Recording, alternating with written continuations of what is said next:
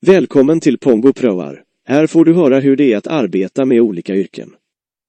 Jag är Pongo, din värd, och idag ska jag berätta för dig om yrket marinbiolog.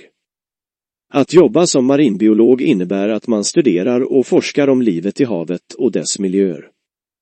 Det kan innebära allt från att undersöka olika havsarter och deras beteenden till att studera klimatförändringar och havsföroreningar. Marinbiologer arbetar ofta i team med andra forskare och experter inom exempelvis fiske, miljöskydd och turism. För att bli marinbiolog krävs det vanligtvis en universitetsutbildning i biologi, oftast med inriktning på marina ekosystem och miljöfrågor. Det finns flera olika vägar att ta, men många väljer att läsa en kandidatexamen i biologi eller miljövetenskap följt av en masterexamen i marinbiologi. Den genomsnittliga ingångslönen för en marinbiolog i Sverige kan variera beroende på arbetsplats och erfarenhet, men enligt SCB ligger medellönen för biologer i Sverige på cirka 34 000 till 36 000 kronor per månad.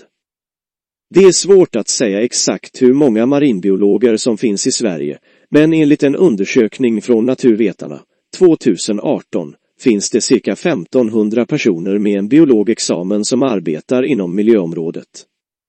Framtidsprognosen för marinbiologer i Sverige är relativt god, särskilt inom forskning och utveckling av havsteknologi.